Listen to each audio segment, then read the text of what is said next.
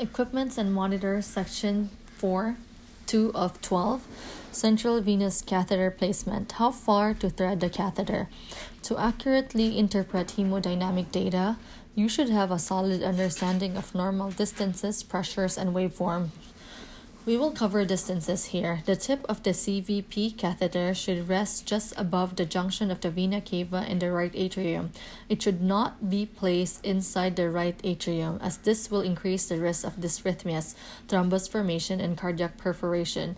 The tip of the PA catheter should reside in the pulmonary artery distal to the pulmonic valve.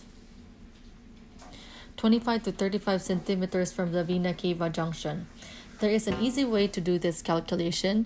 You must know the distance from the site of entry to the vena cava junction.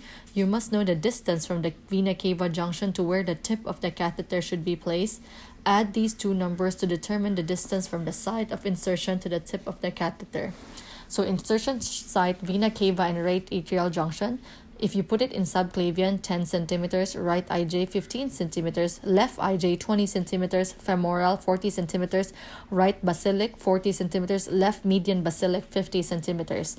And from the vena cava and right atrial junction to the catheter tip, right atrium 0 to 10 centimeters, right ventricle 10 to 15 centimeters, pulmonary artery 15 to 30 centimeters, pulmonary artery occlusive pressure position 25 to 35 centimeters. If you think you've advanced the catheter too far, you probably have.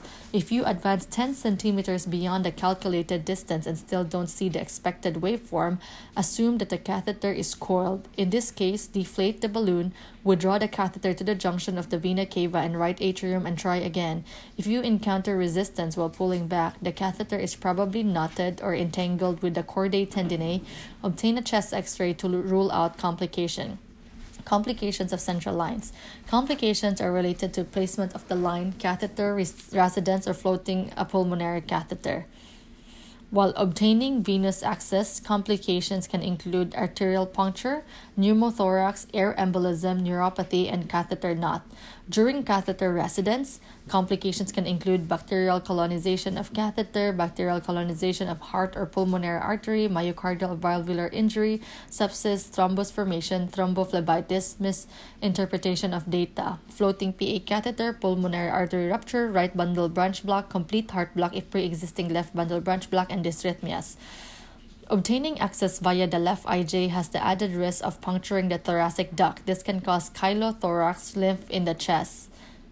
Dysrhythmias are the most common complication while obtaining access. The best way to treat PACs and PVCs is to withdraw the catheter and start over. The incidence of catheter related infection increase after 3 days. Do not float a PAC in the patient with a left bundle branch block. Advancing the catheter into the right ventricle can cause a right bundle branch block, and this can put the patient in a complete heart block. Hemoptysis is a classic presentation of pulmonary artery rupture. The risk of pulmonary artery rupture is increased by patient factors, anticoagulation, hypothermia, and advanced age. Provide factors provider factors inserting the catheter too far, prolonged balloon inflation, chronic irritation of a vessel wall, unrecognized wedging, and filling the balloon with liquid instead of air.